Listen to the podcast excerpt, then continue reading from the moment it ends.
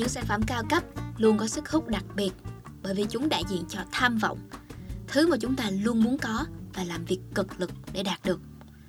Một khi ta đã chạm tới đỉnh cao đó, những chiếc túi Hermes sẽ không chỉ là một món hàng thời trang mà còn đại diện cho sự thành công. Mặc dù nếu không cẩn thận, ta sẽ dễ sảy chân vào chủ nghĩa khoái lạc, điều mà không ai mong muốn. Thật vậy, mua sắm xa xỉ là một trong những nguyên nhân gây ảnh hưởng đến lòng tự trọng của chúng ta, dù ai cũng phủ nhận điều đó.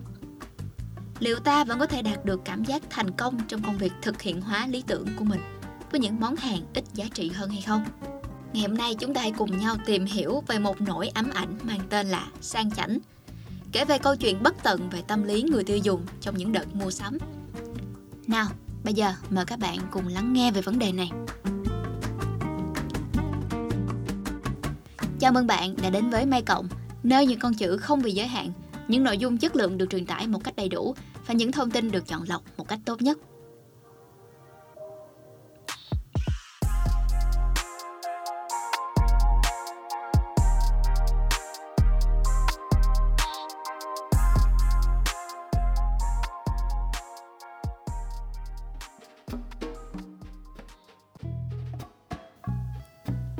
Tôi có một thú vui rất đơn giản, đi nghía đồ tại các trung tâm thương mại. Thế nhưng, đi lắm cũng có ngày mỏi chân. Và một ngày đẹp trời, sau khi dạo quanh nhìn ngắm các cửa hàng đồ hiệu, thì đôi chân tội nghiệp của tôi bắt đầu biểu tình. Một suy nghĩ chợt lóe lên trong đầu tôi. Tại sao mọi người lại bị các nhãn hàng thượng lưu làm mờ mắt cơ chứ? Ý của tôi là, tại sao chúng ta lại vẽ ra khái niệm của đắt là của tốt tại sao chúng ta lại chạy theo những món đồ đúng mốt đắt đỏ dù gần như chúng ta nhẵn túi và sau đây là chính xác những gì tôi đã tìm thấy. Thứ nhất, lý giải cơ chế tâm lý đằng sau vẻ sang trọng. Xa xỉ phẩm trong xã hội hiện nay gần như được xem là biểu tượng đại diện cho mức sống người tiêu dùng. Và điều này thể hiện khá rõ ràng qua việc mọi người đều trong mặt mà bắt hình dong. Người lái chiếc xe hơi thể thao đời mới sẽ là người có địa vị kinh tế xã hội cao hơn. Phải chăng vấn đề nằm ở niềm tin? Sau một chặng đường dài không ngừng đổi mới và phát triển. Các thương hiệu cao cấp đã khẳng định vị thế vững vàng của bản thân cả về chất lượng sản phẩm lẫn sự uy tín trong lòng khách hàng. Điển hình như vẻ đặc sắc trên các bộ trang phục của Dior hoặc Dior Sego đều được thể hiện qua từng đường kim mũi chỉ. Hay đó chỉ là những gì chúng ta tự huyễn hoặc mà thôi. Lập luận thuyết phục nhất mà tôi tìm thấy nằm ở tháp nhu cầu Maslow.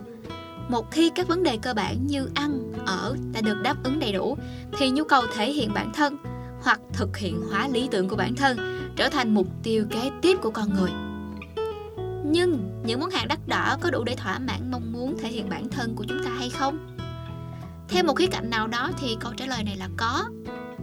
Những sản phẩm cao cấp luôn có sức hút đặc biệt bởi vì chúng đại diện cho tham vọng, thứ mà chúng ta luôn muốn có và làm việc cực lực để đạt được một khi ta đã chạm được tới đỉnh cao đó, thì những chiếc túi Hermes sẽ không chỉ là một món hàng thời trang, mà còn đại diện cho sự thành công. Mặc dù nếu không cẩn thận, ta sẽ dễ sải chân vào chủ nghĩa khoái lạc, điều mà không một ai mong muốn cả. Thật vậy, mua sắm xa xỉ là một trong những nguyên nhân gây ảnh hưởng đến lòng tự trọng của chúng ta, dù ai cũng phủ nhận điều đó. Liệu ta vẫn có thể đạt được cảm giác thành công trong việc thực hiện hóa lý tưởng của mình với những món hàng ít giá trị hơn hay không? Bây giờ, hãy thám hiểm sâu hơn vào bộ não của người tiêu dùng.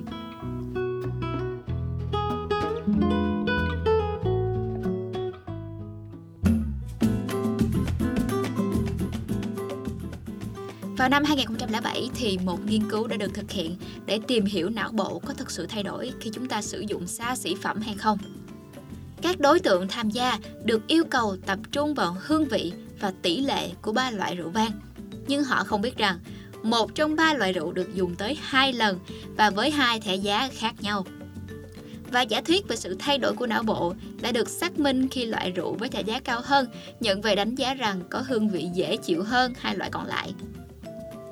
Khi chụp cộng hưởng từ não bộ của đáp viên, các nhà nghiên cứu đã phát hiện thấy hoạt động tại thùy trán có sự gia tăng Thùy trán là vị trí được cho là có liên quan tới cảm giác dễ chịu. Triết lý đằng sau sự sang chảnh Giá trị là do tự định hay được tác nhân bên ngoài gán cho? Tất nhiên, mọi sinh vật sống đều có thể tự khẳng định giá trị của bản thân, nhưng còn những vật thể khác thì sao? Điều gì sẽ xảy ra nếu nhu cầu hiện thực hóa lý tưởng bản thân không phải là nhu cầu cao nhất mà là thấp nhất, hoặc căn bản là chẳng có vị trí nào đặc biệt? Đó là cách những nhãn hàng lớn kiểm soát người tiêu dùng, hoặc đúng hơn là kiểm soát sự tin tưởng của chúng ta. Theo Oscar de la Renta, xa xỉ đối với tôi không phải là mua những thứ đắt tiền mà là sống theo cách mà bạn trân trọng mọi thứ. Tôi cho rằng ẩn sau sự hấp dẫn này có điều gì đó sâu xa hơn. Một thứ đánh vào chính ham muốn cốt lõi của con người, với bản chất là phi hữu hình và phi vật chất. Tình trạng địa vị kinh tế, xã hội ăn sâu vào tiềm thức của chúng ta, nhưng không nhất thiết là theo cách tiêu cực. Nó củng cố nhu cầu về sự an toàn trong tiềm thức của chúng ta, ngay cả khi chúng ta biết rằng tiền không mua được mọi thứ. Cuối cùng, tôi nghĩ tất cả đều quy về một điều, đó chính là nỗi sợ sợ bị xã hội khước từ, sợ không được chấp nhận, sợ bị bỏ rơi và chết đi. Mặc dù có thể hơi phóng đại nhưng điều này đáng để chúng ta suy ngẫm. Nhưng tôi chắc chắn rằng một khi tôi đã khoác trên mình bộ cánh của Andrea Ayama và ngồi trên xe Range Rover xuất hiện thật hoành tráng, thì dù bị rơi vào cảnh ngại ngùng nào đi chăng nữa thì cũng không thành vấn đề. Lời kết, Đừng để sự xa hoa làm lu mờ tâm trí bạn Hãy tiêu xài một cách đúng đắn.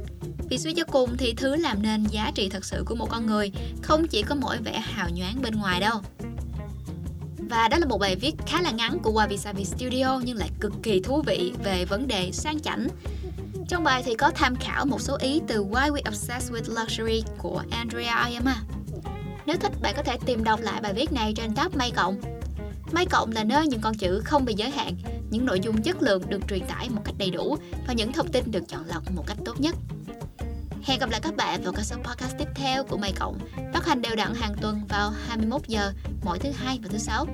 Còn mình là Ayla Nguyễn. Xin chào